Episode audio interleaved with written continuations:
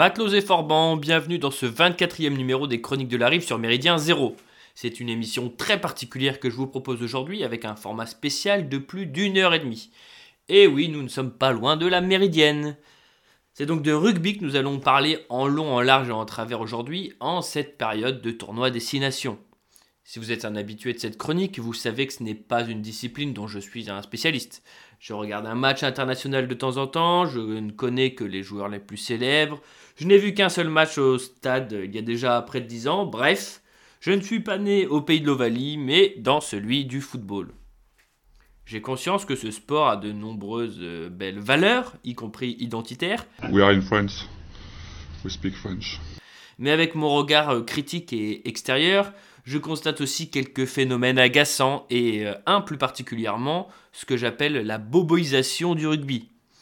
Nombre de Parisiens du 16e arrondissement, notamment, qui n'ont jamais euh, chaussé les crampons, fantasment monsieur le rugby euh, tout en critiquant souvent, par mépris de classe, les amoureux du foot. Et forcément, ça m'agace. Je ne reste évidemment pas sur cette impression, et pour vous offrir une chronique sérieuse et complète, pleine d'amour pour le rugby, j'ai fait appel à des camarades que vous connaissez bien, que l'on peut sans problème qualifier de spécialistes et plus encore de passionnés.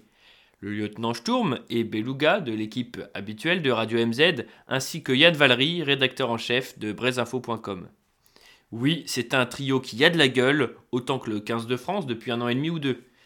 Avant d'entrer dans le vif du sujet, j'ai d'ailleurs envie de vous faire vibrer avec une bonne grosse Marseillaise, celle jouée avant l'exploit des Bleus contre les All Blacks euh, lors de la Coupe du Monde 2007. J'ai toujours adoré écouter un stade chanter un hymne avec ferveur, que ce soit dans le cadre du foot ou, comme ici, avant un match de rugby. L'avantage de n'avoir que le son, c'est que vous ne verrez pas la trogne de Sarkozy qui s'était invité dans les tribunes ce jour-là et que la caméra n'avait pas manqué de filmer.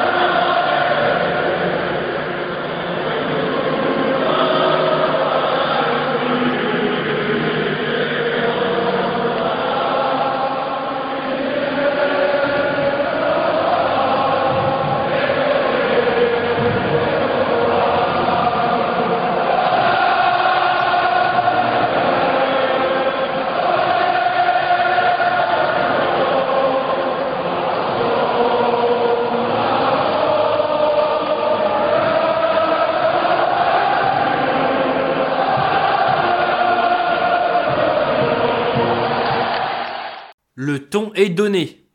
Par respect pour la hiérarchie, certains diront de l'âge, mais je n'oserais pas le faire moi-même, bien sûr, c'est par l'intervention de notre lieutenant Sturm national que je vous propose de commencer. Une intervention qu'il fait revenir sur son expérience personnelle avec le rugby, mais qui s'attarde également sur le jeu et sur les valeurs de ce sport. Pour des raisons techniques, et comme vous l'entendrez, il ne s'agit pas d'une interview au sens classique du terme, le lieutenant répondant dans cet enregistrement aux questions que je lui ai transmises en amont.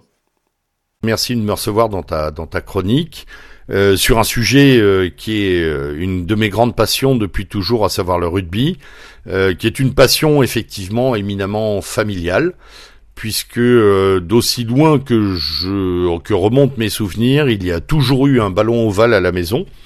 J'ai la chance d'avoir d'avoir eu un père rugbyman, qui dont ça n'était pas le métier bien sûr, mais dont c'était également la passion. Euh, mes oncles également ont longuement joué au rugby. Plus encore, euh, mon grand-père a été joueur de rugby dans les années 30, euh, lui aussi amateur. Et je peux remonter jusqu'à mon arrière-grand-père qui, au début de ce siècle, avant d'aller trouver la mort en 1916 à la bataille de la Somme, avait euh, dans euh, dans sa, pérégrination étudiante euh, joué au Havre, puis à Paris dans les premières associations étudiantes de rugby. Donc effectivement, familialement, c'est très ancré.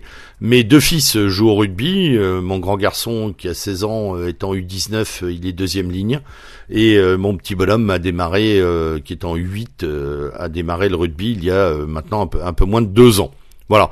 Euh, c'est euh, c'est une culture familiale, c'est une culture amicale aussi, parce que le rugby euh, crée et euh, crée des amitiés fortes et crée des empathies nombreuses. On se regroupe pour regarder les matchs, on a, on vibre ensemble, on a véritablement quelque chose d'une culture effectivement autour du rugby qui se met en place.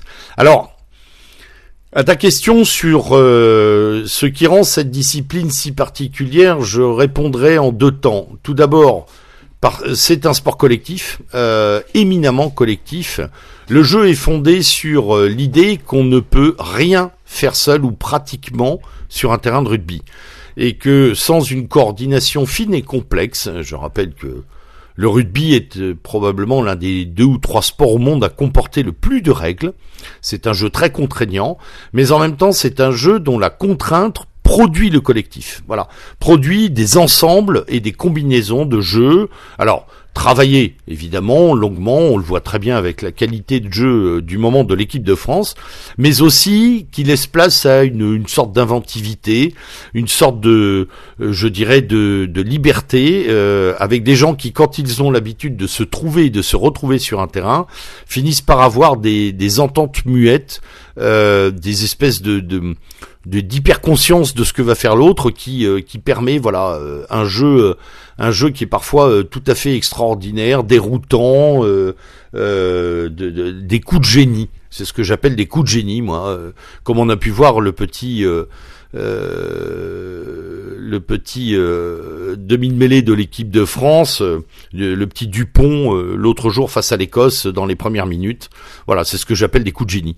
après, les qualités athlétiques évidemment sont énormes et au rugby, on allie une capacité de course et d'endurance avec une force physique pour projeter, pousser et une dextérité, euh, voilà, dans, le, travail de la balle, qui a d'ailleurs beaucoup progressé chez les avants, qui autrefois se contentaient, je dirais, d'un rôle un peu bulldozer, et qui aujourd'hui, dans un rugby moderne très ouvert, sont devenus d'excellents joueurs de champ. Euh, ce qui rend également euh, cette discipline particulière à mes yeux, c'est euh, l'esprit qui s'est développé autour du, du rugby, qui est, euh, qui est un esprit qui est paradoxalement partagé sur la planète entière. Il y a évidemment des spécificités de jeu et des mentalités différentes sur le jeu, mais la culture du rugby est une culture qui fait foi pour tout le monde. Et euh, c'est vraiment quelque chose qui est plaisant. J'ai eu l'occasion en tant qu'étudiant d'aller d'aller jouer en Angleterre, d'aller jouer en Irlande, euh, d'aller jouer également en Italie. Euh, à chaque fois, euh, ces référents culturels autour du rugby sont présents sont euh, vivants et sont, euh, je dirais même euh, cultivés. Donc c'est vraiment quelque chose. On ne peut pas dire qu'il y a des, des cultures rugby. Alors il y a des façons de jouer au rugby, évidemment, avec des ordonnancements de jeu qui sont très différents, mais il y a, à mon avis, une seule et même culture flamboyante d'ailleurs, qui est faite d'amitié, qui est faite de partage, de sacrifice. voilà. Bon, pour autant, je n'essentialise pas cette culture rugby. On voit bien que dans le monde professionnel, elle est un tout petit peu en retrait sur certains aspects, mais euh, parce qu'il y a une compétition très très forte. Mais l'immense majorité des joueurs de rugby n'étant pas professionnels, euh, ça reste pour moi quelque chose de plein et entier sur ce plan. Est-ce qu'il faut y envoyer nos fils? Euh, et peut-être même nos filles, diront certains, puisque beaucoup de filles se sont mises au rugby. Je reste un petit peu dubitatif sur le rugby féminin, non pas euh, au niveau des tout jeunes, je pense que c'est toujours un atout sportif, mais au niveau compétitif où euh, euh, même si les femmes ont de très grandes qualités, c'est un rugby à, tout à fait différent dans lequel je me retrouve pas complètement. pour ce qui est de nos fils, bien entendu, je crois que les valeurs portées par le rugby sont des valeurs qui qui correspondent à, notre état d'esprit et à notre façon de voir le monde, à savoir euh, une âme groupe, euh, un esprit euh, de sacrifice pour les autres, une humilité partagée. on déteste les vedettes dans le rugby. Il y en a, bien entendu. Il y a d'excellents joueurs. Et il y a même des joueurs qui ont, je dirais, des égaux difficilement réductibles. Et c'est parfois gênant. Mais celui qui veut jouer perso sur un terrain rugby est toujours très mal vu, y compris par les gens de son équipe, et finit par être, euh, selon le bon mot qu'on trouve dans le Sud-Ouest, châtié pour ses, euh, pour son, euh, son égoïsme de jeu. Donc oui, oui, oui, c'est une, à mon avis, une très très belle école de vie, dangereuse au sens physique du terme parce qu'on s'y blesse beaucoup. Mais enfin, je veux dire, on se blesse dans beaucoup de sports. C'est pas non plus le rugby, le sport n'est pas non plus le sport le plus euh, dangereux ni celui qui occasionne le plus de blessures graves. On en parle beaucoup à chaque fois qu'il y en a une. Mais les sports de montagne, par exemple, ou le VTT, ou même l'équitation, laissent sur le carreau beaucoup plus de gens annuellement euh, que, que, le rugby. À quel âge À quel âge commencer? Eh bien, euh, mon aîné, lui, a commencé à 3 ans en initiation rugby, dans une association qui s'appelait Rugby Père et Fils. On peut démarrer à cet âge-là pour se familiariser avec le jeu, le ballon. Euh, le, le, contact. Euh, plus généralement, 5-6 ans, ça me paraît très bien. 6, 6, 6, ans, voilà, c'est très très bien. On peut commencer bien plus tard. Euh, on peut commencer vers 10-12 ans. On peut, voilà. de toute façon, il n'y a pas d'âge pour le commencer et il y a encore moins d'âge pour l'arrêter, puisque j'ai euh, moi, 51 ans, mais j'ai encore des amis qui jouent. Moi, j'ai arrêté, mais j'ai pour des problèmes de cervical, on m'a conseillé de ne plus jouer. Mais j'ai encore des amis qui jouent à cet âge-là, moyennant euh, aujourd'hui d'ailleurs des contrôles euh, physiques extrêmement resserrés de la part de la fédération. moi, j'ai joué de l'âge de 8 ans à l'âge de 44 ans, exactement. Euh, et j'ai joué alors jeune un peu à tous les postes, hein, comme euh, comme le font tous les enfants. Et je me suis spécialisé euh, un peu plus tard dans au poste de pilier gauche pendant très longtemps. Puis ayant eu des problèmes de cervical, j'ai décalé en numéro 6 en troisième lignelle jusqu'à la fin de ma carrière amateur. Enfin, jusqu'au moment où j'ai décidé, euh, avec les médecins, d'arrêter parce que j'avais des, gros soucis dans, après plusieurs entorses des cervicales. Euh, on peut y jouer toute sa vie, comme je le disais, et, euh, pour moi, ça reste, ça reste vraiment un sport assez complet. Je reste évidemment spectateur amateur de rugby forcené. nous sommes en plein tournoi destination. C'est une des grands messes qui permet d'ailleurs d'avoir une joie intense en regardant l'équipe de France. Ça, c'est voilà, depuis depuis un an et demi, là, on est vraiment sur quelque chose d'une montée très qualitative en vue de la Coupe du Monde 2023, euh, qui s'annonce euh, de très haut vol pour nous. Voilà. Euh, à la question du de la problématique que l'on connaît dans le football, où les supporters de football ont du mal avec ce que l'on appelle l'équipe de France. Euh, et tu poses la question effectivement de l'immigration dans le rugby, euh, comme elle a pu euh, défaire le football identitaire dans le dans le dans le football, bien évidemment. C'est une réalité. qui, avec le professionnalisme, arrive également dans le rugby. Nous avons des joueurs étrangers beaucoup, puisque le championnat de France est très qualitatif au niveau financier, donc attire énormément de joueurs étrangers qui sont en passe ou peuvent devenir des joueurs français. Euh, dans l'équipe de France, à l'heure actuelle, nous en avons quelques-uns. Euh, blancs et non blancs d'ailleurs, hein, euh, euh même si euh, le recrutement de Galtier se fonde plus sur les euh, les dom-tom euh, et euh, les îles du Pacifique, hein, puisque nous avons plusieurs joueurs, Vakatawa et d'autres qui arrivent des îles du Pacifique. Il est évident que le rugby attire de plus en plus et et, et le public, pardon, le, les joueurs venus de l'extérieur et aussi par l'intermédiaire d'un d'une espèce de promotion que fait la fédération française euh, depuis des années avec rugby banlieue. Euh, on cherche à lever des joueurs euh, comme comme le Pili Awas et d'autres dans les banlieues françaises. On les trouve. Hein, moi, je vois au niveau de jeu de mon fils en U19, il y a des équipes dans lesquelles maintenant il y a plusieurs joueurs issus de l'immigration des banlieues. oui, ça menace en partie l'aspect identitaire de ce sport. Euh, je dirais moins pour le moment parce que cette culture rugby, euh, beaucoup de joueurs étrangers s'y plient et beaucoup d'étrangers qui jouent au rugby s'y plient. C'est moins visible. Nonobstant ce fait, euh, oui, il faudrait pas que, il ne faut pas que là aussi on fasse et malheureusement, c'est une orientation qui est très possible qu'on fasse du, du, rugby un des vecteurs aussi de, de, de, de, cette intégration bonnette en disant voilà regardez on en a. Alors ça commence déjà hein, bien entendu. Hein. Voilà on a quelques quelques joueurs qui sont directement issus de, de cette affaire-là. au local c'est plus lent. Je dirais que dans le sport amateur, c'est beaucoup plus lent.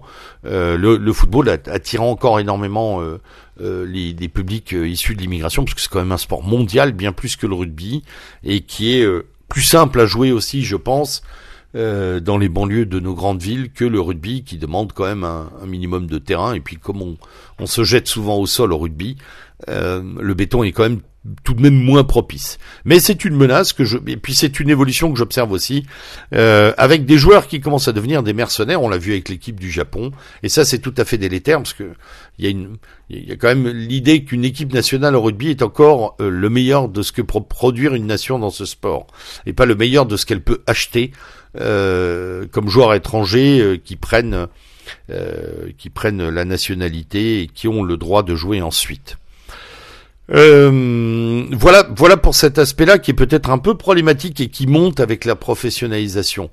Dans l'ensemble, le rugby n'est et ce sera ma conclusion, n'est pas encore complètement dénaturé par la professionnalisation.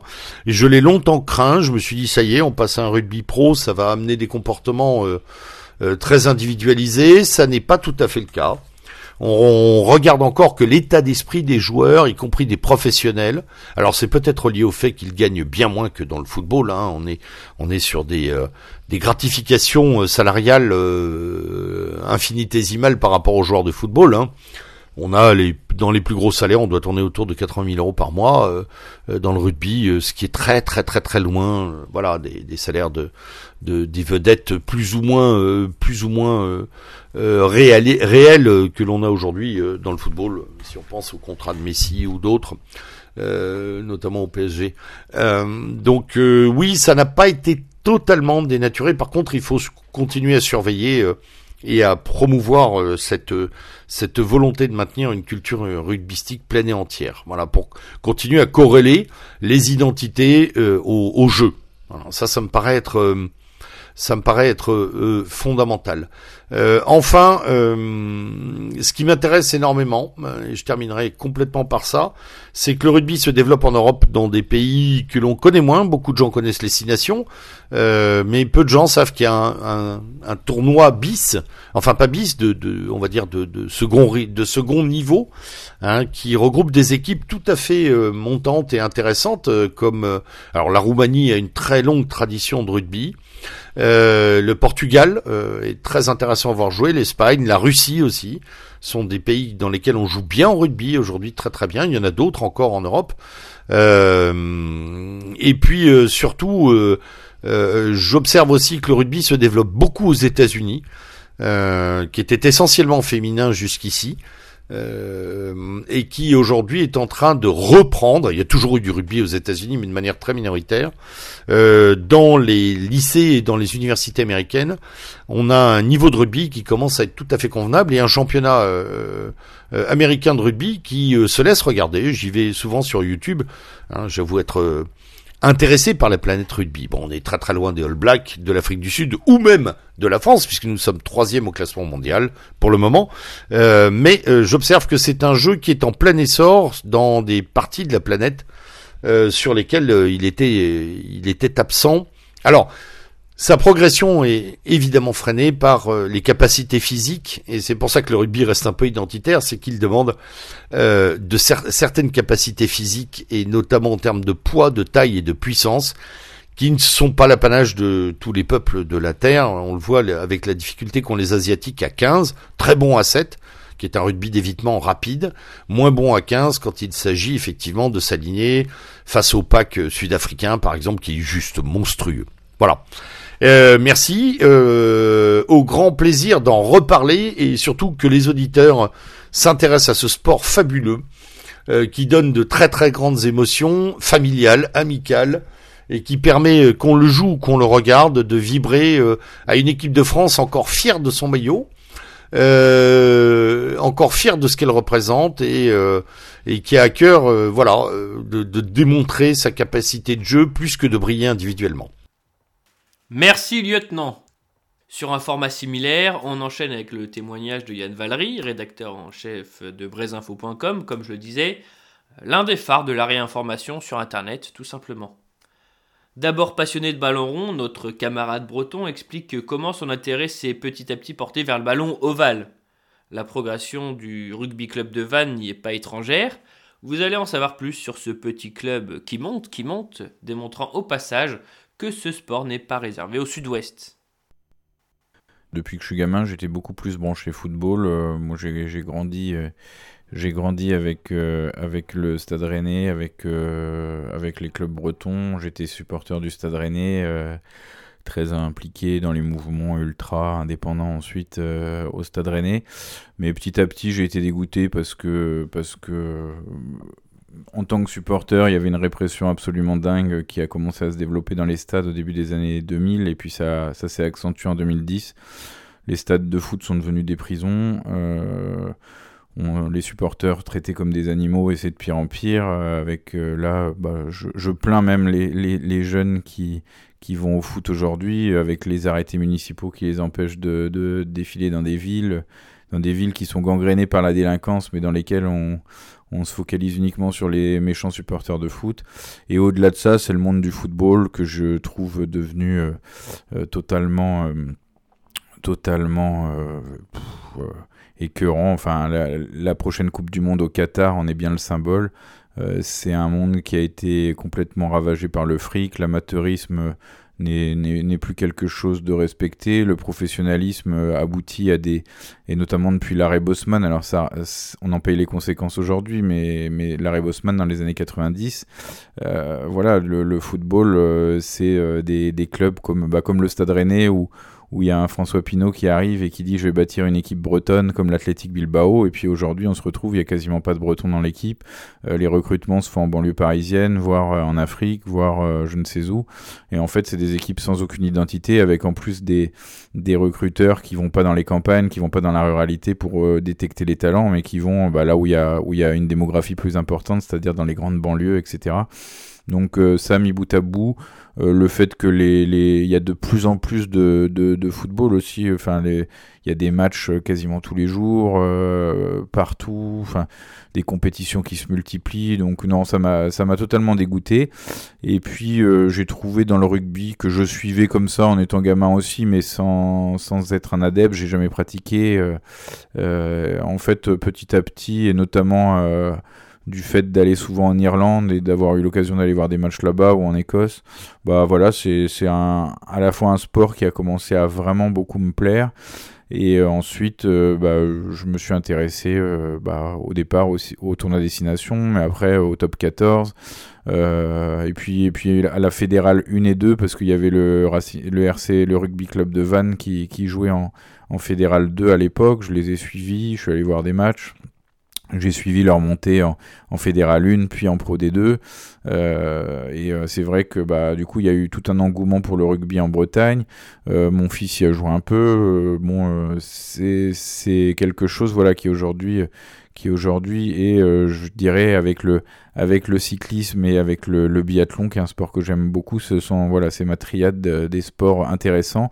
Même si malheureusement le, le, rugby pognon arrive, j'ai l'impression, même si euh, bah, il suffit de voir les compositions du top 14 par exemple pour voir qu'il y a une armada de mercenaires venus de l'hémisphère sud, qu'il y a des naturalisations à l'appel, et donc euh, le rugby risque lui aussi de perdre son identité, même si en Irlande, en Pays de Galles, en Écosse notamment, euh, les, les, bah, les, différentes institutions euh, pour former les jeunes essayent quand même de s'appuyer, y compris avec un réservoir maigre, sur les talents locaux. Et ça, on voit que ça se renouvelle plutôt bien.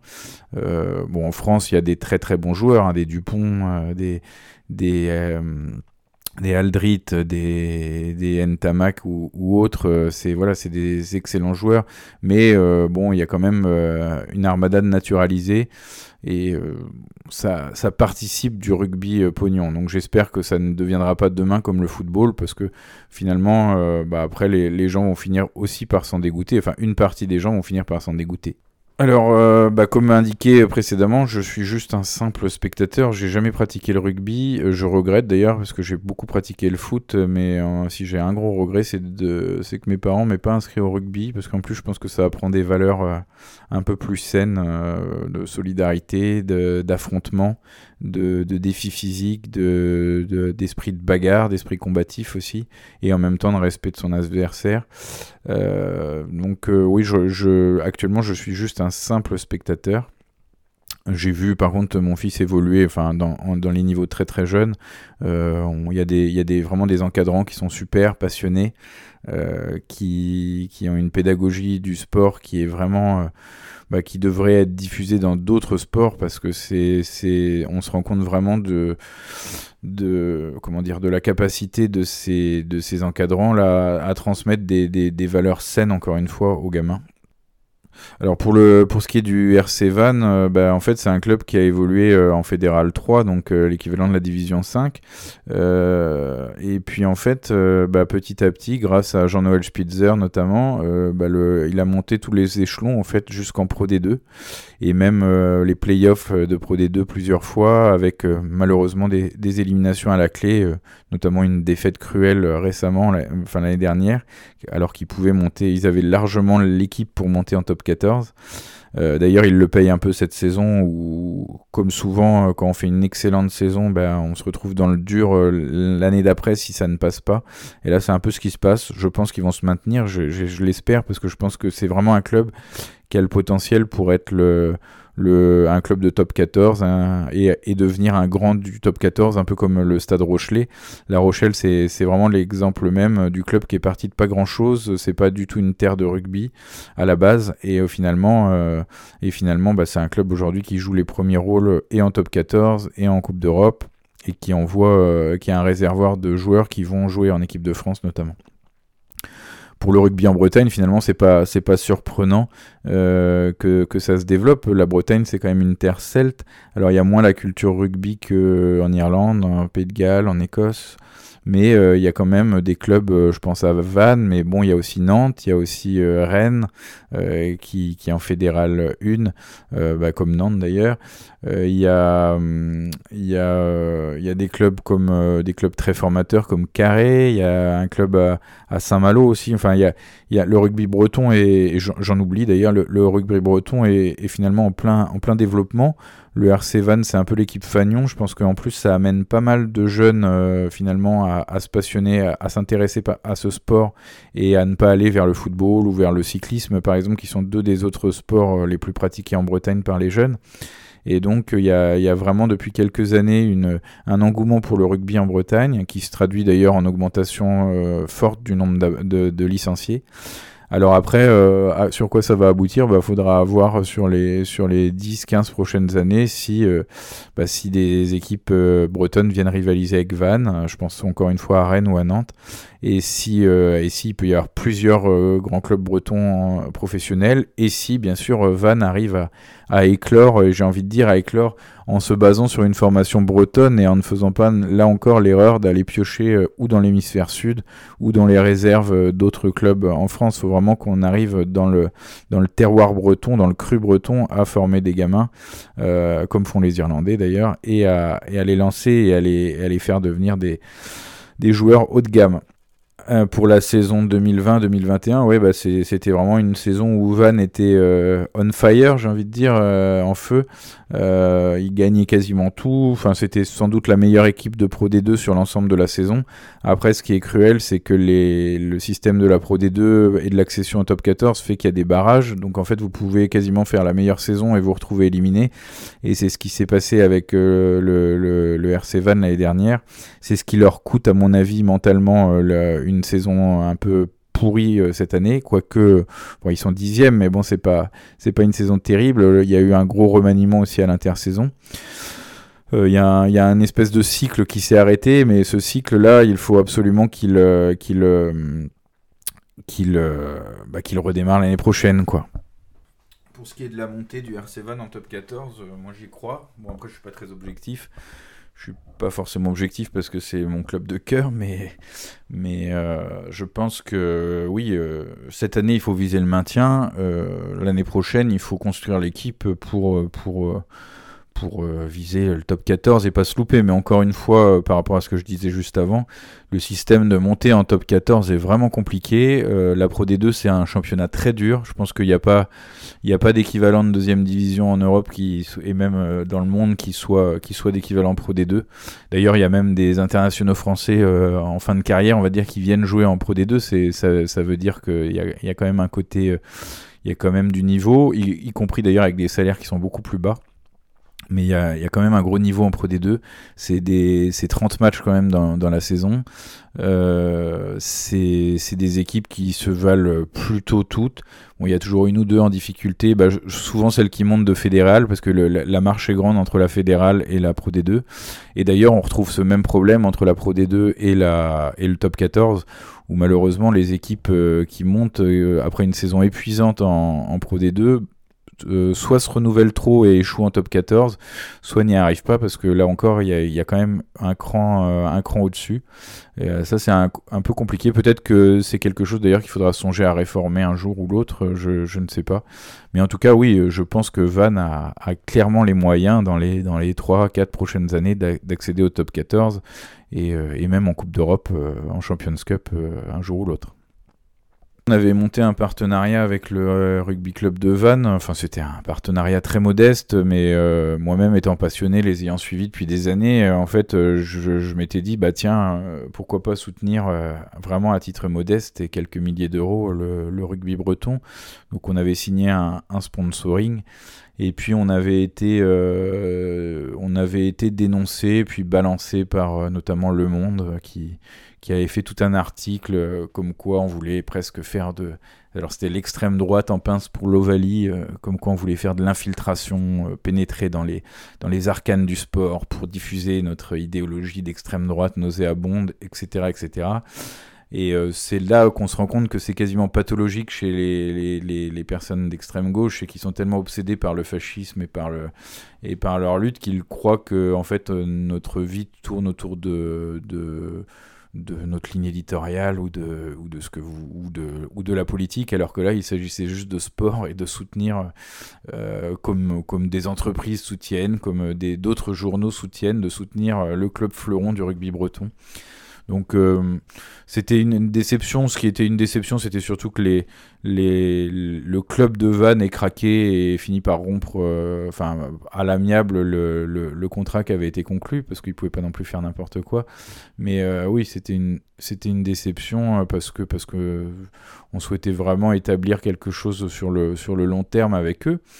Et puis, euh, et puis voilà, mais ça montre encore une fois la, pathologie euh, viscérale de, de l'extrême gauche à, à vouloir euh, couper toutes les têtes et à être obsédé vraiment par le, par le côté antifascisme, à voir du fascisme absolument partout, y compris sur un terrain de rugby. donc voilà, pas d'autres commentaires à faire si ce n'est une, une déception. Pour finir, euh, un autre aspect du rugby, bah, peut-être euh, ce que, je disais tout à l'heure, c'est que, j'espère que le rugby ne va pas devenir comme le foot business. Euh, malheureusement, ça en prend quand même un peu le, chemin. Mais grâce aux encadrants, grâce aux, joueurs aussi, aux anciens joueurs, je pense que il y a certaines valeurs qui de toute façon sont intrinsèques au rugby et qui ne pourront pas changer. Encore une fois, je parle des valeurs de combativité, de solidarité, de, de, communauté aussi, parce qu'un club c'est une communauté. Euh, J'ai des exemples quand on voit le club de Castres qui n'a pas, qui n'a sans doute pas les meilleurs joueurs euh, euh, ni du top 14 ni du monde. En fait, c'est un club qui a, qui a grâce à au Valeur Club a réussi euh, bah, déjà à, gagner deux, boucliers de Brennus assez récemment euh, en revenant euh, du Diable Vauvert, j'ai envie de dire, parce qu'ils étaient vraiment mal barrés dans les saisons qu'ils ont, là où ils ont gagné, et puis ils ont réussi quand même à, remporter. Moi, c'est une équipe que j'apprécie énormément en top 14. Euh, je trouve que un joueur comme Rory Cocotte, qui est détesté par beaucoup, il apporte beaucoup à cette équipe parce qu'il sait faire péter les plombs aux adversaires par des petites provocations, par des choses, mais qui sont totalement dans l'esprit du rugby, moi je trouve. Et puis au final, en plus, c'est un, très bon joueur. Et d'ailleurs, on voit bien que quand il n'est pas aligné à casse ou quand il n'est même pas remplaçant, le, le club est beaucoup plus en difficulté. C'est un club qui a grandi aussi avec Urios, qui aujourd'hui à Bordeaux-Bègle, et on voit, on voit ce qu'il arrive à faire à Bordeaux-Bègle. Mais avec Urios à Castres, c'était aussi exceptionnel. Là, d'ailleurs, ils font aussi une très bonne saison sans Urios. mais c'est vraiment je trouve que Castres est vraiment le symbole du, du, rugby euh, français, du rugby à la française, parce que c'est un rugby de bagarreur, c'est un rugby euh, d'accrocheur jusqu'à la dernière minute. Euh, un rugby aussi qui peut totalement sauter les plombs, c'est-à-dire que ils peuvent aller battre La Rochelle à La Rochelle en démonstration quasiment une semaine, et puis la semaine suivante prendre 30 points sans qu'on sache pourquoi contre Pau ou contre Brive. Il y a ce côté un peu foufou parfois qui me fait penser d'ailleurs au à l'équipe d'Écosse aussi, euh, l'équipe d'Écosse qui, qui, progresse depuis pas mal d'années, mais euh, qui avait cette instabilité qui leur faisait perdre énormément de points. Euh, énormément de matchs aussi. Là, là, il y a beaucoup de mieux, quoi qu'ils ont encore recraqué récemment contre le, le Pays de Galles en tournoi destination. Euh, je sais pas ce que ça va donner contre la France prochainement, mais euh, voilà, c'est des équipes un peu faux folles, un peu instables, mais, mais euh, pour Castres, ils ont, ils ont, ils ont certes l'instabilité, mais ils ont en même temps cette. je sais pas, c'est vraiment un club qui me plaît, un peu comme, un peu comme La Rochelle d'ailleurs. Le stade Rochelet, c'est vraiment quelque chose d'exceptionnel, c'est une belle réussite. Et puis on n'est pas dans les armadas de mercenaires euh, à la toulonnaise ou à la, ou à la Montpellier-Rennes. Montpellier, c'est l'exemple même du rugby business qui pourrait s'installer en France. D'ailleurs, ils n'arrivent à rien. Et je leur souhaite d'ailleurs de n'arriver à rien parce que c'est vraiment l'exemple même à ne pas faire euh, pour ne pas transformer le rugby demain. En souvenir, euh, en souvenir, ben, j'ai le souvenir du, du, match de la montée du, du RC Van de Fédéral 1 à, à, Pro D2 qui était, qui était assez exceptionnel. Il y avait une forte émotion dans le stade. J'ai le souvenir du, du premier match de, de Van à la Rabine euh, contre Montauban. Euh, premier match de Pro D2. Là aussi, c'était une ambiance euh, exceptionnelle. Et quand je dis exceptionnel, je pèse mes mots. C'était vraiment, vraiment quelque chose de poignant. et puis, il y avait eu toute une campagne de, de communication sur, sur ça. dans nationale même, on parlait que de, du club de Vannes, le rugby, le rugby en Bretagne. Non, c'était, c'était vraiment euh, un moment fort. Euh, il y a eu un match aussi contre Mont-de-Marsan en playoff, une victoire de Vannes euh, avant d'aller perdre malheureusement à Brive dans la foulée, mais cette victoire à Mont-de-Marsan donnait l'occasion après de rêver en, top 14. Et là encore, il y avait une ambiance totalement cinglée. Enfin, c'était, c'était, vraiment, c'était vraiment plaisant, surtout dans des stades où, contrairement au football, les supporters sont pas considérés comme des animaux on peut, on peut festoyer, on peut avoir sa pinte de bière à la main, on peut avoir euh, euh, sa nourriture, on peut, on peut, on peut, on peut gueuler, et puis. Euh, il n'y a, pas, a pas cette ambiance totalement aseptisée comme au foot malheureusement aujourd'hui. Et dernier souvenir, euh, dernier souvenir que j'ai, mais là c'est le c'est le top du top, c'est euh, j'ai eu l'occasion d'aller à Murrayfield, euh, donc en Écosse, à Édimbourg, pour assister à un quart de finale de la Champions Cup, donc la Coupe d'Europe entre le entre Édimbourg et le Munster irlandais. Et j'étais en j'étais en tribune présidentielle. Enfin, j'avais eu j'avais réussi à avoir des, des places en présidentielle avec avec tout le tout le décorum qui allait avec. Et c'est vrai que bon, c'était pas l'affiche du siècle, quoique c'était un très beau match, mais c'était un moment exceptionnel. Après, j'ai un rêve euh, ultime en rugby, c'est un jour de voir le Écosse-Angleterre euh, à Murrayfield, euh, parce que je pense que c'est en Europe, ça doit être le match le plus le plus poignant, notamment pour entendre une, entendre une fois dans ma ville Flower of Scotland résonner contre contre les Anglais. Euh, voilà, ça c'est si j'ai un objectif à mettre dans ma dans ma ce qu'on appelle une to-do list maintenant, euh, c'est d'aller un jour à, Écosse-Angleterre. Euh, pour, pour assister à, cette rencontre. Et concernant la prochaine Coupe du Monde, je pense pas que j'irai voir des matchs, hormis peut-être à Nantes, parce que parce que parce que je suis moins fan des coupes du monde que des que des que des tournois destination. Après, ça reste une belle compétition également, mais bon, je, je en plus, la plupart des gros matchs seront à Paris, donc euh, c'est beaucoup moins intéressant. Euh, voilà. Voilà ce que je peux dire sur le rugby. Je vous le disais en préambule, j'ai toujours été fasciné par les hymnes nationaux joués dans les enceintes sportives remplies de plusieurs dizaines de milliers de spectateurs. Pour cette petite interlude musicale, voici donc les hymnes anglais et irlandais entonnés à Croke Park, le stade de Dublin, il y a quelques années. Il n'y en a pas deux, mais trois, la sélection irlandaise faisant jouer deux hymnes lorsqu'elle évolue à Dublin. A Soldier's Song, la, chanson du soldat, hymne de la République d'Irlande depuis 1926, et Ireland's Call, l'appel de l'Irlande, qui symbolise l'unité de l'île. De manière inédite, toute l'Irlande est en effet représentée par son équipe de rugby, pas seulement l'air, mais aussi l'Irlande du Nord. Vous noterez que malgré l'antagonisme historique, le public irlandais respecte parfaitement le God Save the Queen anglais. C'est d'autant plus symbolique que le stade de Croke Park, où se tenait ce match, avait été le théâtre du Bloody Sunday en 1920, quand les forces britanniques euh, avait ouvert le feu sur la foule pendant un match de football gaélique, euh, tuant 14 euh, personnes.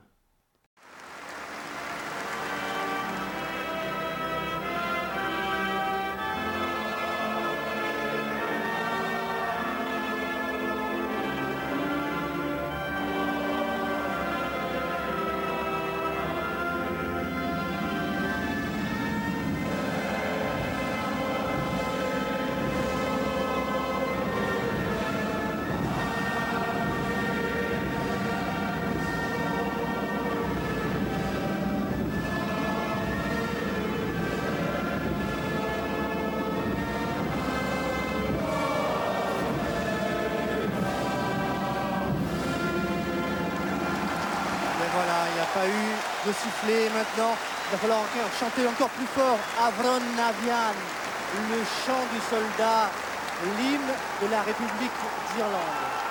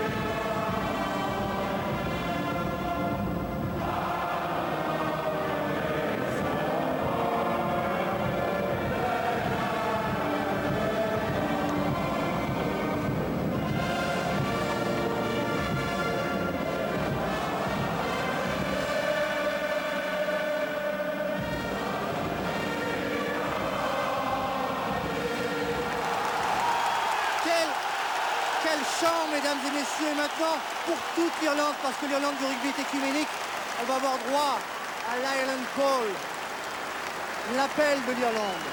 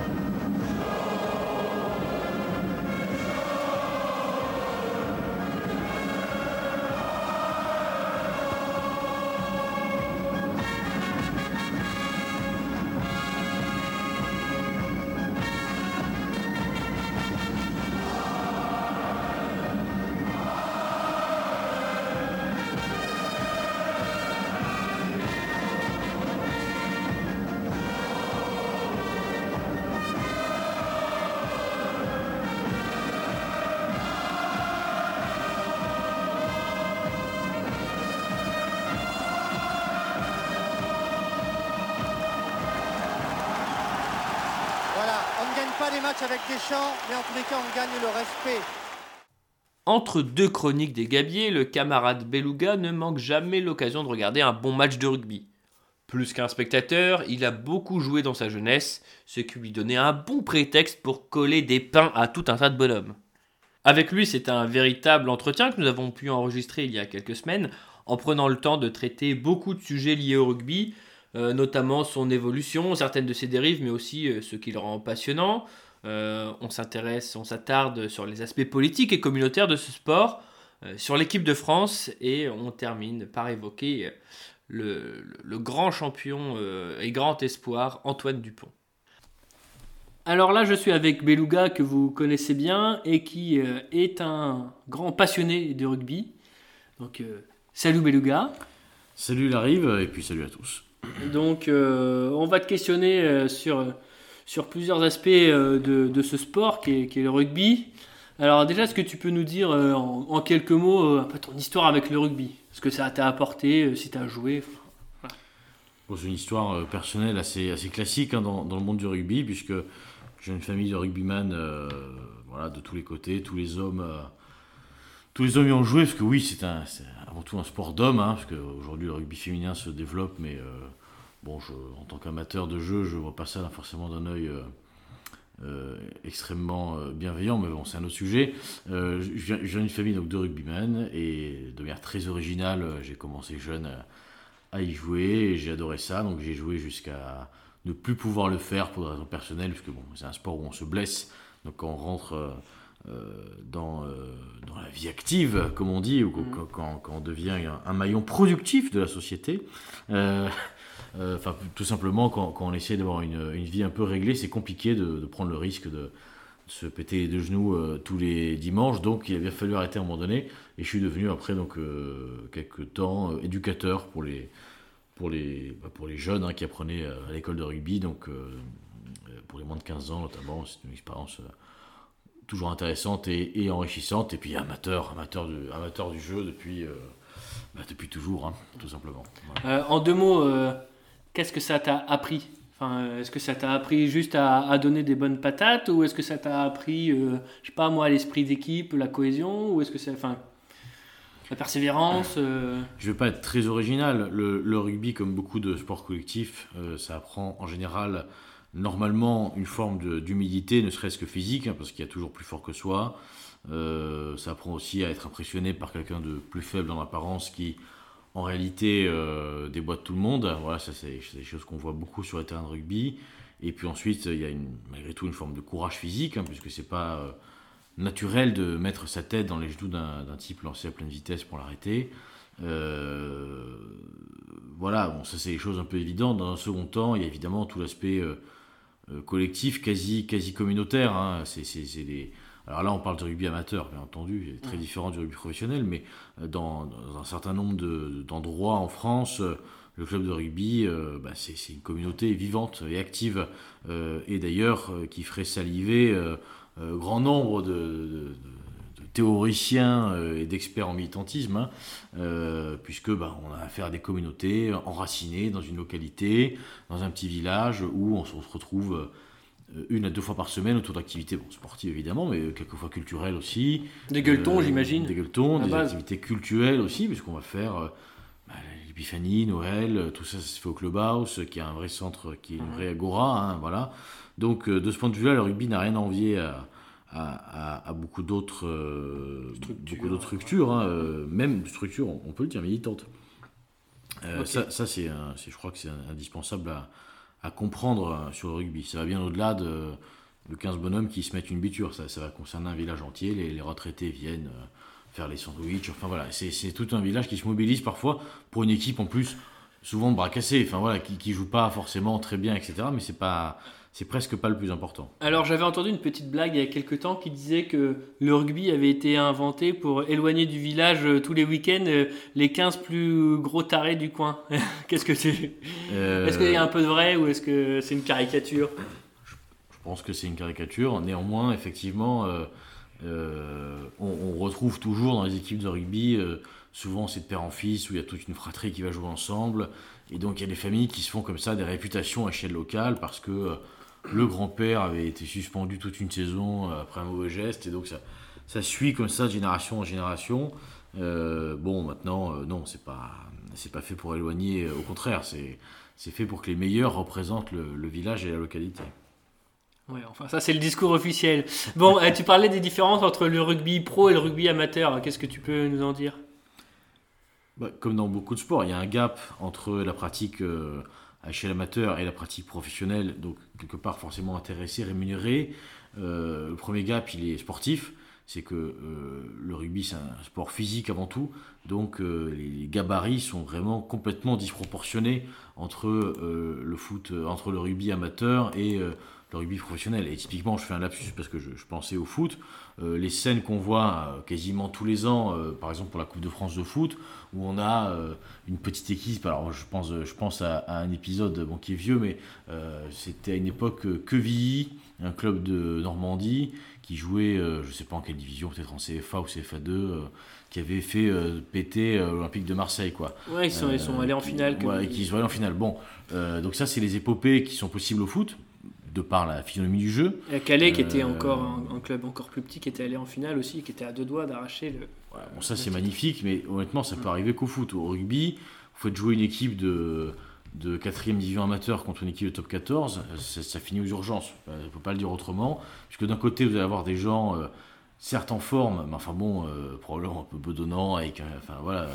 Et en face, vous allez avoir des types qui ont, qui ont des, gabarits euh, lissés, c'est-à-dire que du poste le plus physique au poste le, qu'il est le moins, euh, le minimum c'est 100 kg, c'est que du muscle, et ça court à 30 km/h. Donc le Midi Olympique, le journal spécialisé en rugby, a sorti une stat en expliquant que plaquer un joueur professionnel, lancé à pleine vitesse, quel que soit son poste, ça revenait en fait à arrêter, donc à coup d'épaule, un scooter lancé à, 50, à 35 km/h. Donc euh, on, voit un peu ce que ça donne, c'est impossible. Donc, ce sont des bestiaux. C'est des, oui, c'est des bêtes. Enfin, ils font de la musculation tous les jours. Euh, euh, évidemment, il y a du dopage. Enfin, je ne crois pas que ce soit très généralisé, mais enfin, ce serait être candide que de le nier. Mais enfin bon, il y a un gap physique, en tout cas déjà, entre le rugby amateur et le rugby professionnel. Ça, c'est une chose. Il y a aussi un gap euh, mental. C'est-à-dire que nécessairement dans, dans le monde professionnel, c'est le monde de la performance, hein, ce, qui ce qui est normal, ce qui n'est pas forcément à blâmer d'ailleurs, mais en tout cas c'est une situation de fait. C'est le monde de la performance, là où euh, celui du rugby amateur, c'est un monde de plaisir. Donc, et ça se ressent sur le jeu. On va avoir des stratégies de jeu dans le monde professionnel qui visent à marquer des points. On parle de zones de marque, donc c'est des zones où il faut absolument mettre des points, ne serait-ce qu'une pénalité, un drop, etc. Dans le rugby amateur, il y, a, beaucoup moins, en tout cas, ce genre de logique. Ça arrive du plaisir. Donc, si on a envie de, faire une relance depuis son en-but, bah, c'est beaucoup plus possible. Euh, dans le rugby amateur, c'est beaucoup plus toléré, beaucoup plus admis que dans un, que dans un rugby où euh, tout est euh, tout n'est qu'en jeu financier ou en jeu de classement, etc. Et puis je suppose qu'il y a des stratégies beaucoup plus élaborées, des plans de jeu beaucoup plus voilà, Évidemment, bon, ça, mais ça après c'est comme dans tous les sports. c'est comme dans tous les sports en fait. Si tu vas au, club de, au match de basket du village ou au club de foot, bon bah voilà, tu vas avoir des... Et la dernière différence mhm. qui, qui, je crois est importante, c'est sur le comportement des joueurs. Mhm. C'est que les professionnels en fait, les vrais professionnels, les vrais joueurs de rugby professionnels, finalement, c'est la génération euh, quasiment seulement actuelle, les, plus connus étant euh, Antoine Dupont, euh, Romain Tamac, ces types-là qui ont 20-22 ans. En fait, c'est les, vrais premiers pros du rugby, puisqu'ils ont été formés dans les centres de bah, formation. Bah justement, ça allait être ma, ma question. il semble, encore une fois, d'un point de vue extérieur, c'est pas du tout le sport que je suis de plus près, mais quand on voit les images des matchs de rugby même d'il y a 20 ans, 25 ans, en fait, le fossé avec le monde amateur semblait beaucoup plus faible qu'aujourd'hui, où effectivement on a l'impression de voir des, des, bodybuilders, presque des catcheurs, entre guillemets, je caricature. Tout, mais tout, euh, simplement parce qu'il y a 25 ans, le rugby est amateur encore. Le rugby professionnel, euh, c'est arrivé petit à petit par des contrats signés euh, gentiment. Enfin, il était semi-amateur, tu veux, mais malgré tout, euh, c'est pas des gens qui étaient payés à faire que ça. Euh, le rugby professionnel, ça a 15 euh, ans, quoi, euh, véritablement, en tant que structure. Et donc, aujourd'hui, on voit seulement les fruits. Donc, on a une génération de jeunes qui arrivent, qui sont surdoués, qui savent répondre aux médias, qui prennent pas la grosse tête, qui sont des, des, genres idéaux du professionnalisme, qui vont jamais en boîte de nuit, etc. Alors qu'il y a encore quelques années, on trouvait sur le terrain du top 14, la première division, des joueurs, je pense par exemple à un type comme Julien Caminati, qui est pas très connu, qui joue maintenant, qui joue encore, hein, qui joue en D2, qui, lui était certes professionnel parce que doué d'un talent hors norme, mais avec un comportement d'amateur. Donc il prenait un carton rouge tous les deux matchs parce qu'il avait parce qu'il mettait un coup de tête à un mec, etc., euh, etc. Ça c'est une partie euh, qu'on connaît du rugby, les, bagarres générales, le chambrage, etc. Ça existe. Ça existe très très peu maintenant dans, le monde professionnel et quand il y a une bagarre c'est qu'on se tire le col voilà euh, j'encourage les auditeurs qui ne connaissent pas à aller euh, chercher sur Internet des vidéos de bagarres entre, par exemple, Béziers et Narbonne dans les années 2000, entre joueurs professionnels, enfin, ou semi-pro. C'était autre chose que maintenant. Je ne dis pas que c'est mieux, mais enfin, en tout cas, le rugby, c'était ça. Alors, est-ce que cette euh, professionnalisation et aussi cette euh, aseptisation, alors on, on peut la trouver positive, hein, mais de fait, euh, elle est là, euh, ainsi que d'autres euh, d'autres aspects, d'autres, euh, je dirais, polémiques, histoires, ne font ne te font pas craindre une footballification du rugby. Je vois aussi ça sur l'aspect ethnique, parce qu'on voit en équipe de France, il y a de, de plus en plus de, de, de colorés, même si on est encore loin du foot, évidemment. Mais on est sur une pente qui semble pas forcément très positive. Est-ce que c'est vrai ou est-ce que c'est juste une vue de l'esprit d'un amateur de foot? Non, mais la- la footballisation du rugby, c'est euh, aussi vieux que sa professionnalisation. C'est-à-dire que c'est nécessairement le football pendant très longtemps, parce que je suis pas sûr que ce soit encore le cas au demeurant, mais euh, ça a été euh, un peu le grand frère, quoi, hein, en termes de médiatisation, en termes de monétisation de, de l'activité. Le football, c'était euh, bah, l'exemple à suivre hein, pour les présidents de clubs. Donc, il fallait faire pareil, il fallait avoir des sponsors, il fallait euh, avoir des gros contrats, etc. Il y a quand même eu des réactions euh, beaucoup plus fortes et beaucoup plus rapides euh, dans le monde du rugby que dans celui du foot pour freiner ça. Euh, il y a eu un salary cap qui a été mis en place très vite.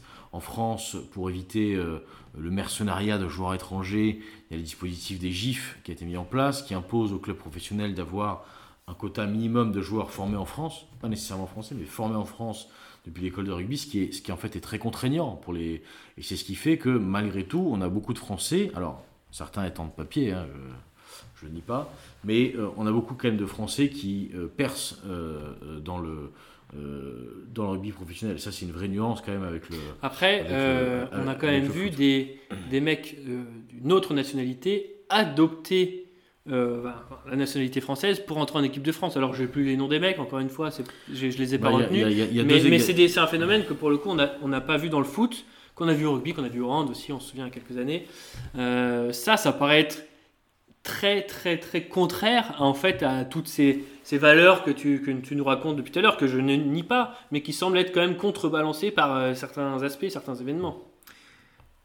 Effectivement, le rugby à échelle professionnelle et qui plus est à échelle internationale est très très loin de ce qu'il a pu être, puisque les, dirigeants de World Rugby, euh, donc c'est l'équivalent de la FIFA hein, pour, le foot, euh, piétinent allègrement euh, euh, les questions des nationalités. Typiquement, il n'aura pas échappé aux amateurs que cet automne, une nouvelle règle est entrée en vigueur pour les joueurs internationaux, à savoir que si un joueur international n'a pas été sélectionné par son équipe depuis, je crois que c'est 3 ou 4 ans, il peut jouer avec une autre équipe nationale sous prétexte d'avoir eu un grand-père. Donc, très concrètement, euh, en France, on a euh, un gars euh, qui s'appelle euh, Sofiane Guitoun.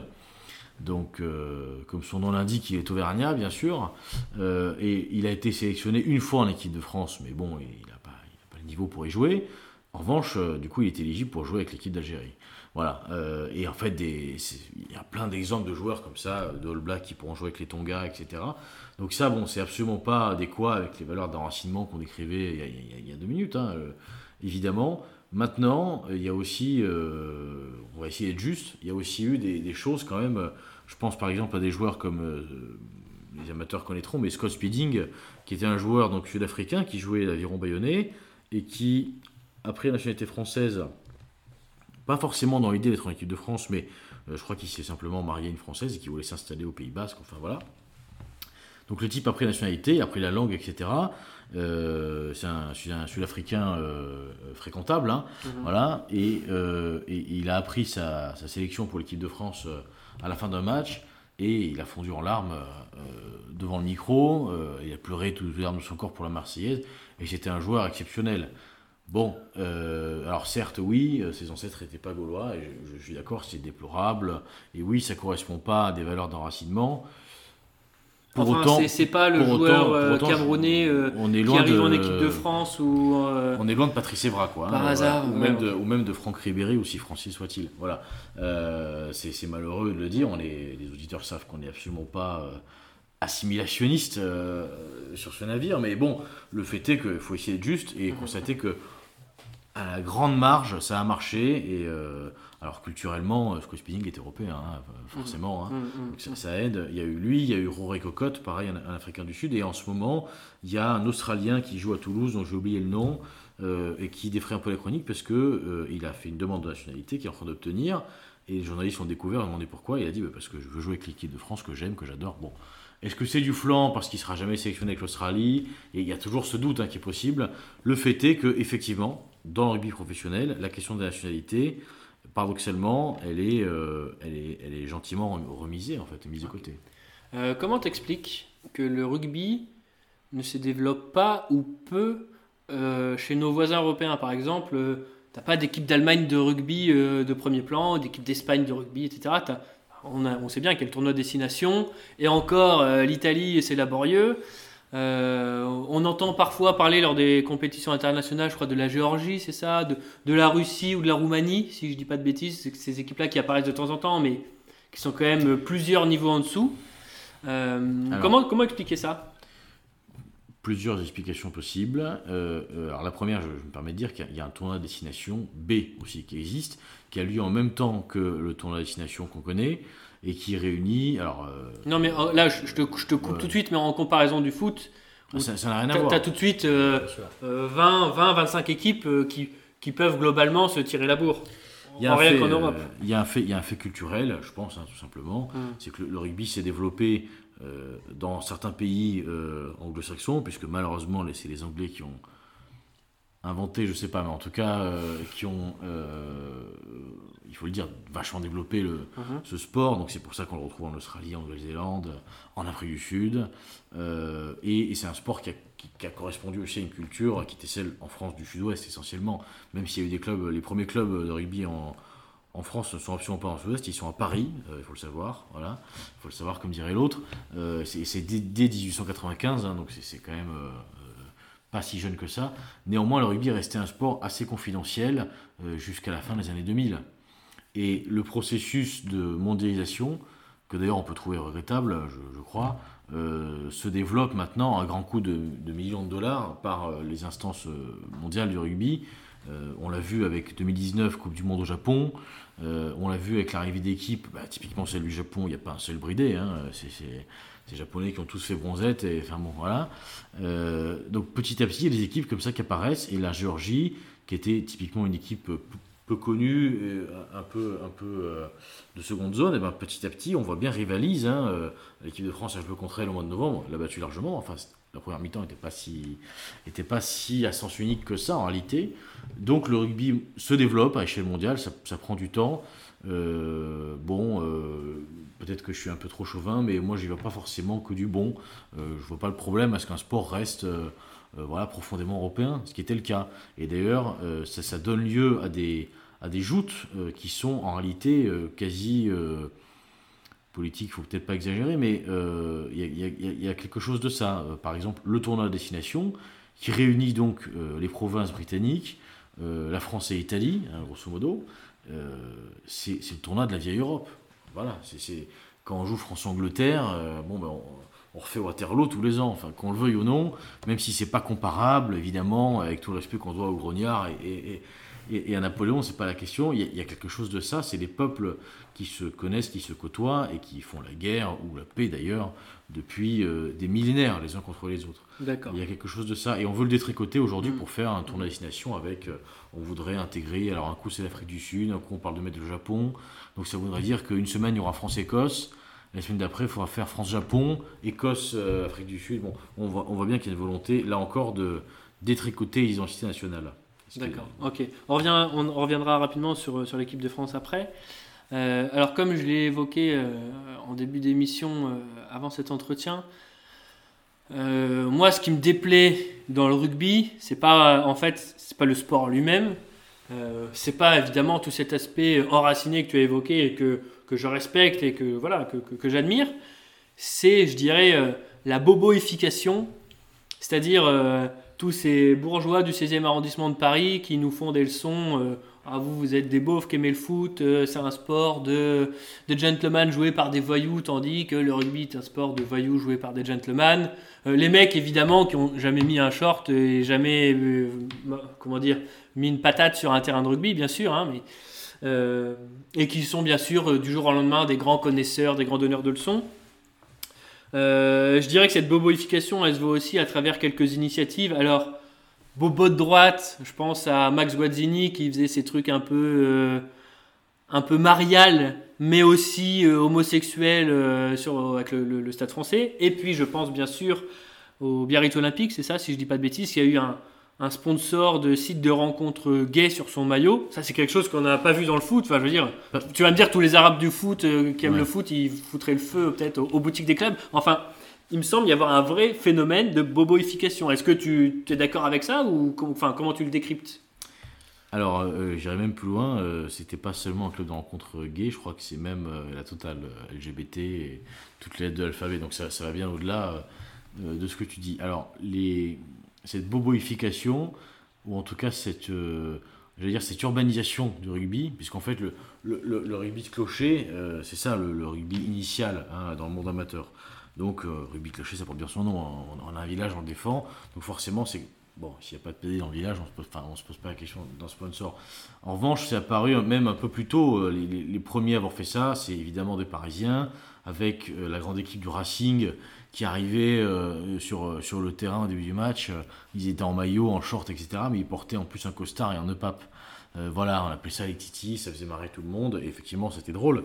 Mais on peut, on peut y voir le, le- le début d'une espèce de, oui, de boboification, de, quasiment de gentrification en fait d'un d'un sport. euh, Est-ce que les riches vont encore voler un sport de pauvres? C'est quand même. bah, c'est- Parce qu'on dit souvent ça du football en fait. en, en réalité, euh, en réalité, peut-être à l'échelle professionnelle, mais à l'échelle amateur, c'est quasiment impossible puisque euh, quand Il y a deux facettes. Il y a la facette médiatique et la facette pratique.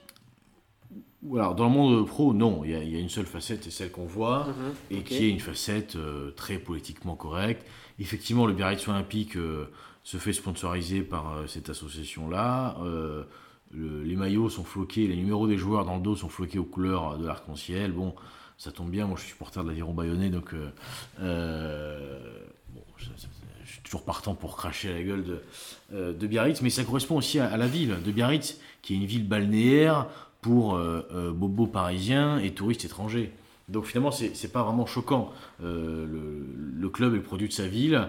La ville est une espèce de, non-lieu qu'on trouve partout dans le monde, peuplé de gens qui sont, pour reprendre le mot de Benoît, qui sont des, anywhere qu'on trouve partout dans le monde. Bon, ben voilà. donc, donc le Stade français, euh, auquel tu faisais allusion avec euh, Max Guazzini, je crois que c'est un peu différent. C'était une volonté, euh, là, quasi commerciale de Guazzini, qui est avant tout un, businessman, hein, malgré le fait qu'il soit, soi-disant, catho et, probablement très très pédé.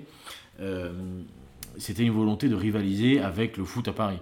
Donc le stade est, enfin, pour ceux qui connaissent, il y a le Parc des Princes et en face il y a, il y a le, il y a le- le stade Jean Bouin, euh, les, les grands les grands messes qui faisaient au Parc des Princes, au, Au Stade de France. ouais. Stade à l'époque, le Stade euh, Jean-Bouin n'existait pas. euh, je il crois, existait, mais il était tout petit, il était, ridicule. hein. Ouais, c'était avant rénovation. Ouais, c'était un très vieux stade. Mhm. Et, et donc les grands messes à- au Stade de France avec des, des, des shows pas possibles. Des stripteaseuses à moitié, enfin, ou des filles à, moitié à poil, franchement, il y avait ça. Il y avait ça, Oui, ça oui, on va oui. pas s'en plaindre. C'est des pom-pom girls, voilà, c'est pas désiré, ça gâche rien.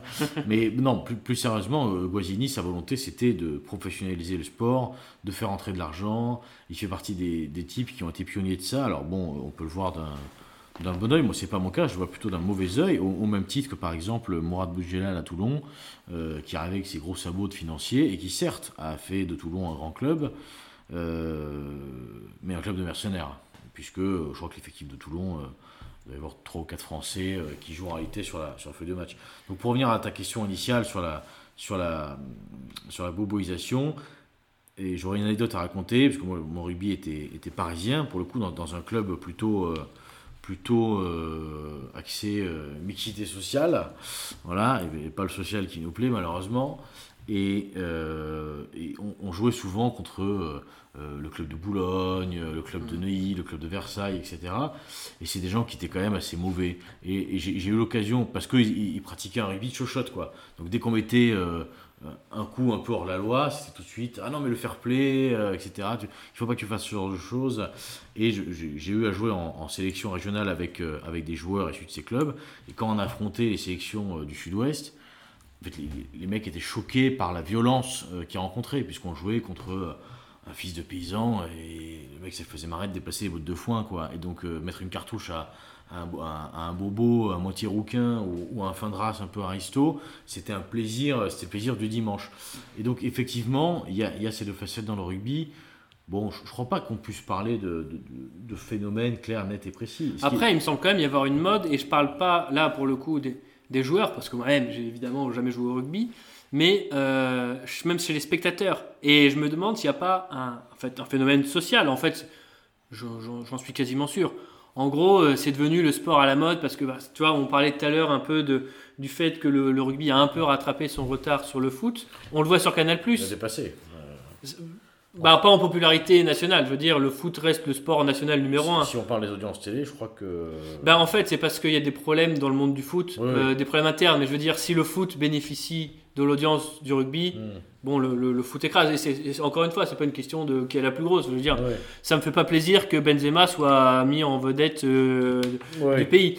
Mais bon, bref, ce que je voulais en dire, c'est que euh, il me semble y avoir un effet de mode derrière le rugby, mais qui euh, est repris, je dis, par les, les- les classes sociales plutôt euh, supérieures, aisées, et qui, qui en fait, qui, qui, se, qui manipulent le rugby, qui trafiquent le rugby et qui en font un,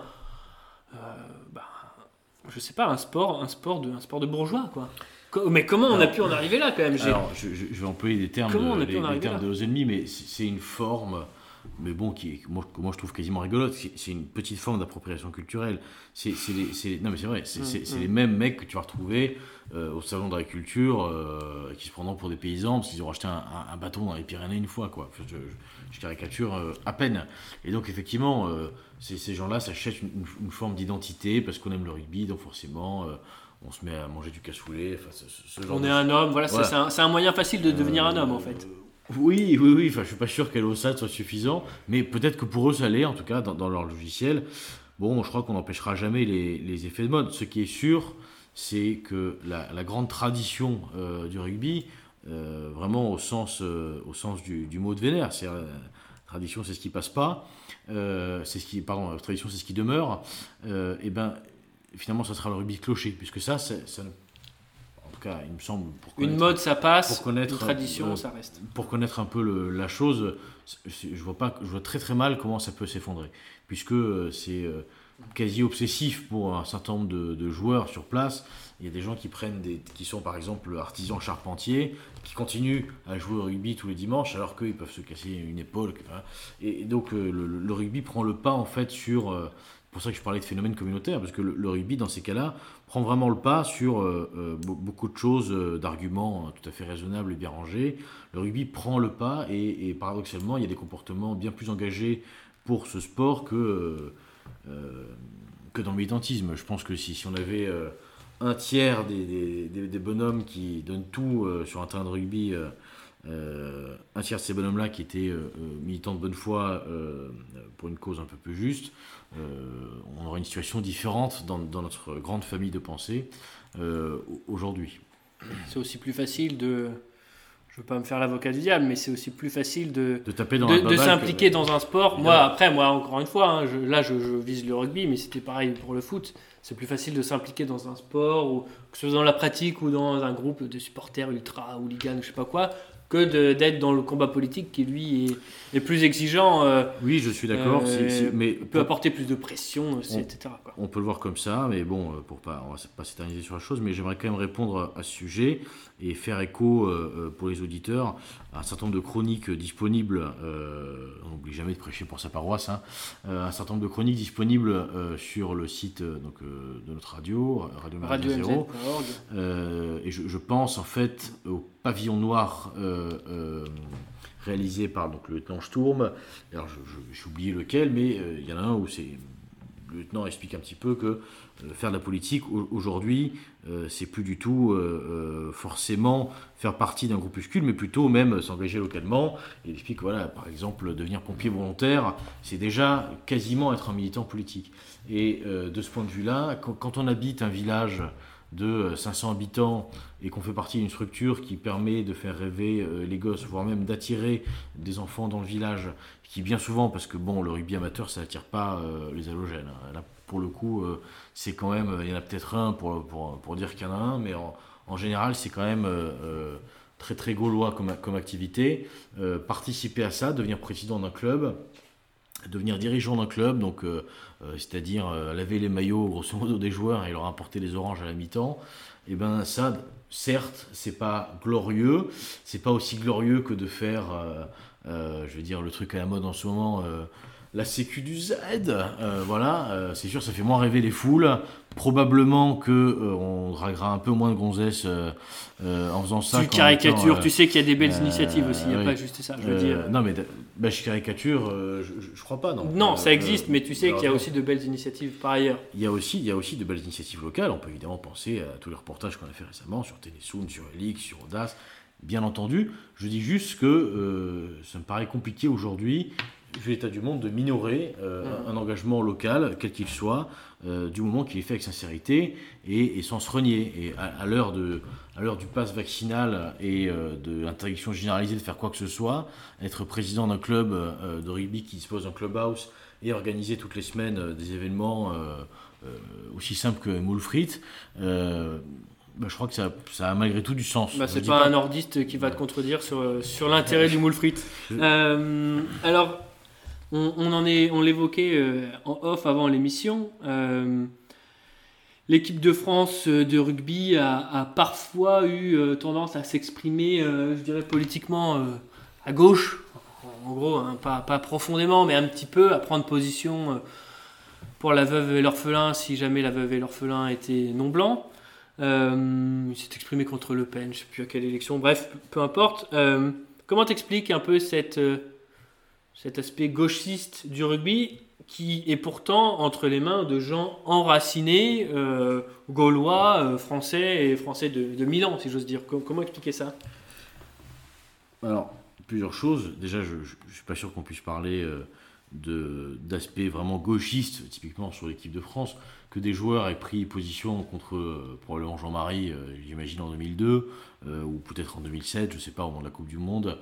Euh, malheureusement, c'est pas étonnant puisque les joueurs de rugby sont pas forcément, enfin, sont représentatifs aussi des Français. hein. donc, euh, quand on est matrixé euh, à, longueur de temps, bon, ben, il y a un méchant, on dit qu'il est méchant, et puis voilà, on a, on a, on a coché la case. Maintenant, ça serait aussi être de mauvaise foi que de nier qu'il y a effectivement une tendance quand même chez les joueurs de rugby à, à, euh, au vivre ensemblisme, hein, et notamment un exemple euh, récent, c'est Yannick Josion, pour ceux qui connaissent, hein, qui a été quand même un grand, grand joueur du rugby des années 2000, qui a pris sa retraite, je pense, en 2010-2012, euh, qui jouait donc à Toulouse sous l'ère Guinoves.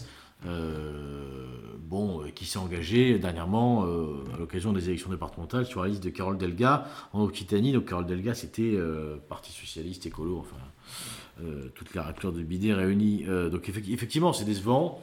Maintenant, il n'y en a pas tant que ça. Euh, euh, la plupart des joueurs de rugby, quand on regarde ce qu'ils font après leur carrière, c'est quand même des types qui repartent sur des choses très simples, malgré le fait qu'ils gagnent pas si mal leur vie au demeurant, mais il y en a un certain nombre qui sont devenus euh, charpentiers, qui tiennent des restaurants.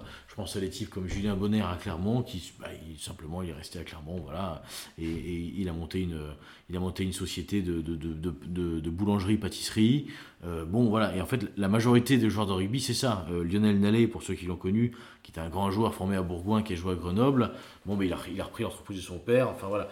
La plupart des parcours, c'est quand même ceux de gens simples, issus de milieux ordinaires, qui ont vécu 10 ans un peu extraordinaires avec le rugby professionnel, et qui ont vécu ça comme un, comme un jeu.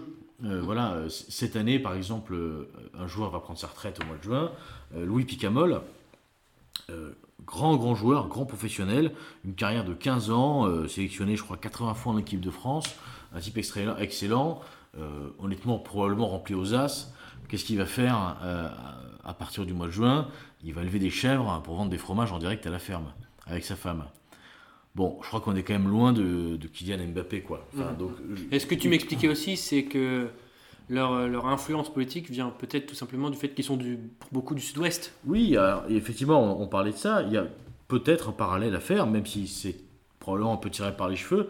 Euh, comme chacun sait, électoralement en tout cas, euh, le, le grand sud-ouest, euh, même l'ouest en général de la France, euh, vote quand même globalement à gauche, quoi. hein, depuis, euh, j'allais dire, depuis, depuis qu'il y a les élections, quasiment. Et euh, le, ru- le- le- le rugby étant essentiellement quand même issu du sud-ouest, euh, ça a évidemment une influence. Et puis il y a aussi, il y a aussi ce- cette, cette relation à l'identité que peuvent avoir certains gauchistes, euh, même si je j'aime pas du tout ce terme de gauchiste, mais que peuvent avoir certains, certains mecs qui nagent finalement en pleine confusion, tout simplement, qui est que voilà, on est par exemple, je sais pas, on est, on est basque, euh, ou on est béarnais, euh, c'est un peu moins connu, ou on est gersois, alors je suis gersois, donc euh, si t'es parisien, t'es qu'un t'es enfoiré, en revanche si t'es nigérian, t'es mon meilleur copain. Bon, ça paraît complètement dingue, malheureusement c'est une réalité qu'on retrouve en Bretagne, qu'on retrouve au Pays Basque, qu'on retrouve dans le sud-ouest de la France, qu'on retrouve chez certains provençaux, enfin bon, c'est malheureux mais c'est comme ça.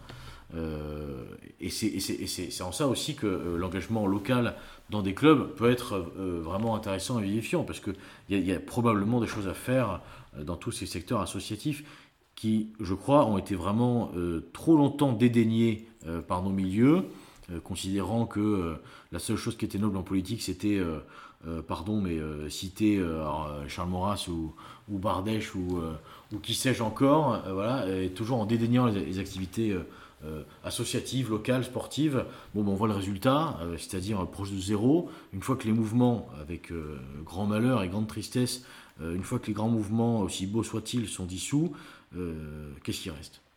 Il reste plus grand-chose en réalité. C'est un constat qui est triste, qui est amer, mais qui, qui se veut, je crois, aussi être un, un- un- un constat euh, combattant. Et euh, Il faut tout Et- reprendre, et- en gros, pour résumer l'affaire. Il faut tout reprendre, et je crois que c'est pour ça que cette chronique est, est née sur MZ finalement. Et, et c'est dommage de, de- de dédaigner en permanence euh, euh, le monde sportif, du pain et des jeux. Enfin, ce genre de remarques, vraiment, je crois qu'ils témoignent d'un- mépris quasiment de classe assez, assez phénoménal, assez, assez incroyable en fait dans, dans notre famille de pensée, qui sont vraiment regrettables. Et j'encourage les auditeurs. On, a souvent des discussions avec certains auditeurs qui nous disent oui, vous appelez à l'engagement sur Maladien Zéro, mais moi j'habite euh, tel coin qui est paumé, euh, je connais personne. Euh, alors, certes, il n'y a peut-être pas de, gens qui ont exactement vos idées et qui ont lu l'intégrale de Saint-Loup. C'est regrettable et malheureux. Néanmoins, il y, a probablement un club de sport euh, qui vous attend pour aller encadrer les gamins parce qu'il y a votre enfant qui y joue, euh, un club de musique, enfin que sais-je. Donc, euh, j'allais dire aujourd'hui plus que jamais, c'est- vraiment le moment. D'ailleurs, c'est quasiment la seule chose qu'on peut encore faire décemment. Enfin, décemment, non, mais en tout cas, qu'on peut encore faire à, peu près relativement facilement. c'est de s'engager à, l'échelle locale dans toute structure associative où, on peut exercer ne serait-ce que une micro-influence pour commencer. Ok. Alors euh, pour conclure, euh, j'ai deux petites questions au sujet de, l'équipe de France. Alors ce sera moins profond que, ce qu'on vient d'évoquer là, mais c'est pas grave. Alors une question un peu désagréable, une question plutôt positive. Voilà, pour finir, finir bien quoi. Euh, les Français ont, battu les All Blacks il y a quelques semaines, mois, pas très longtemps, disons. Est-ce que c'était des All Blacks au rabais? Parce qu'il semble quand même que la Nouvelle-Zélande, parce que tout le monde s'est touché là-dessus, c'était la victoire du siècle, machin. Mais est-ce que c'est pas une Nouvelle-Zélande qui est un peu euh, sur le déclin? Alors, euh, Nouvelle-Zélande sur le déclin, en général, je dirais que absolument pas, euh, puisqu'ils ont eu seulement trois défaites là en deux ans, donc on ne peut pas parler de déclin. Maintenant, ce jour-là, est-ce que l'équipe qui était alignée sur le terrain et son état de forme était la grande Nouvelle-Zélande? À l'évidence, non. Effectivement, il y a eu trop de. Je vois très bien où tu veux en venir. Il y a eu, euh, c'est très français dans le rugby, il y a eu une enflammade terrible autour d'une victoire qui n'est que celle d'un match amical. Alors honnêtement, euh, pour ceux qui aiment le beau jeu, le rugby, euh, bah, comme tout le monde, j'ai pris mon pied en regardant ce match.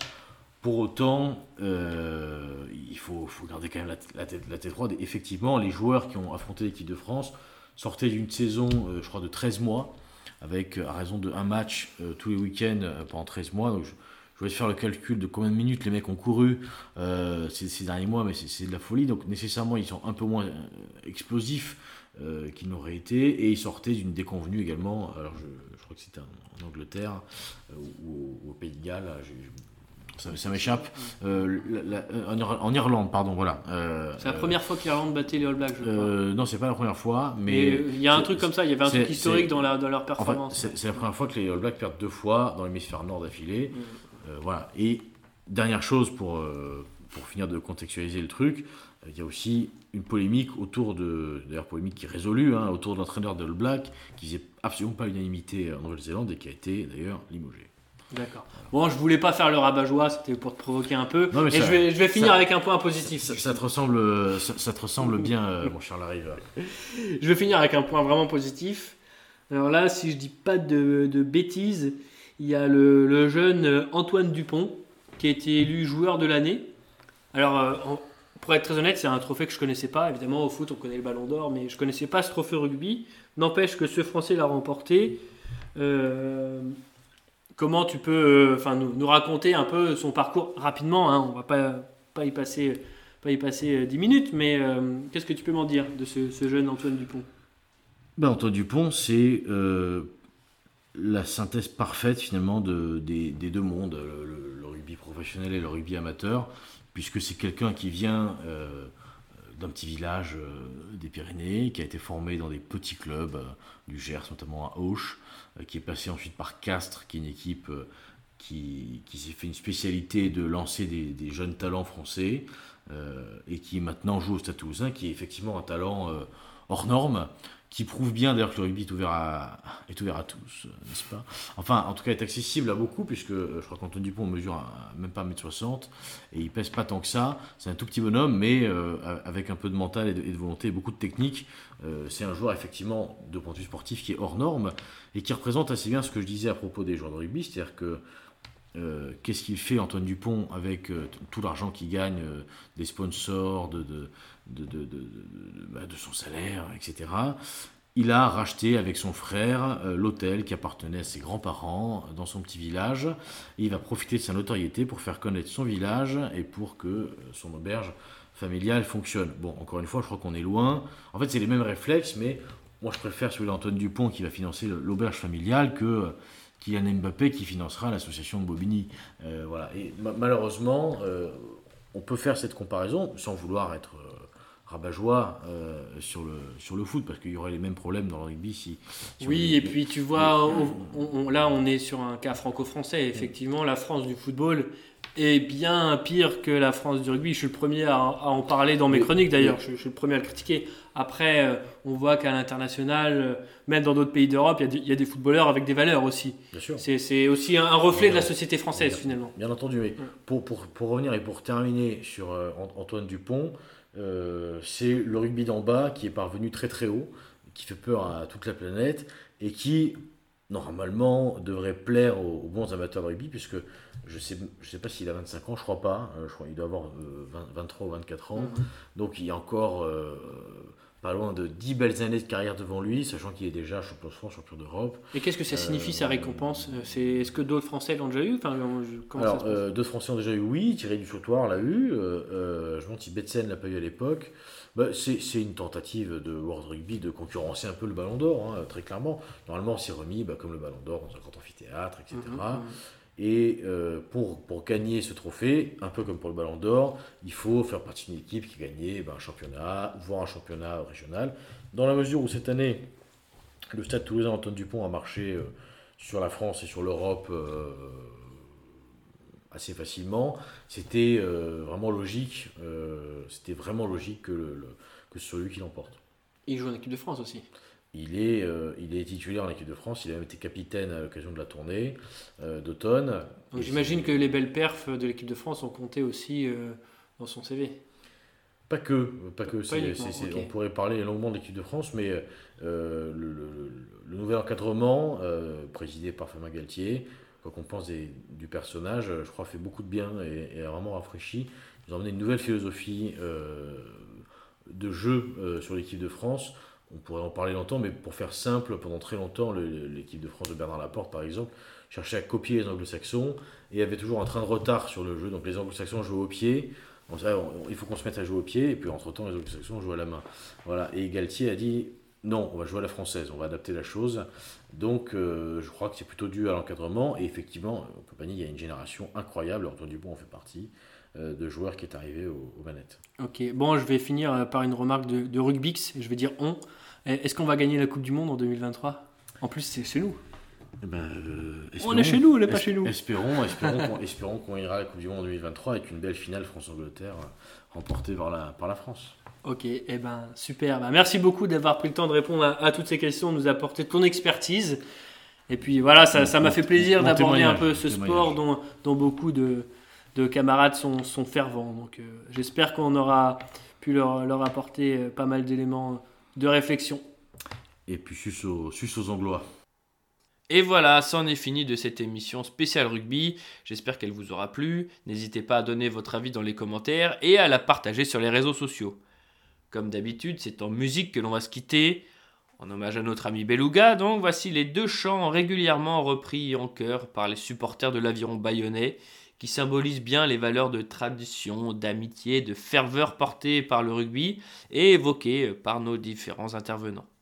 Il y a d'abord Egoac, Ode à la liberté, écrit en basque par euh, Miquel Laboa en 1968 alors que Franco interdisait l'emploi de sa langue. Puis euh, la Peña Bayona, que vous avez forcément déjà entendu lors d'une soirée arrosée. La Peña Bayona honore donc l'aviron bayonnais, mais reprend en fait l'air d'un morceau composé par un auteur autrichien dans les années 70.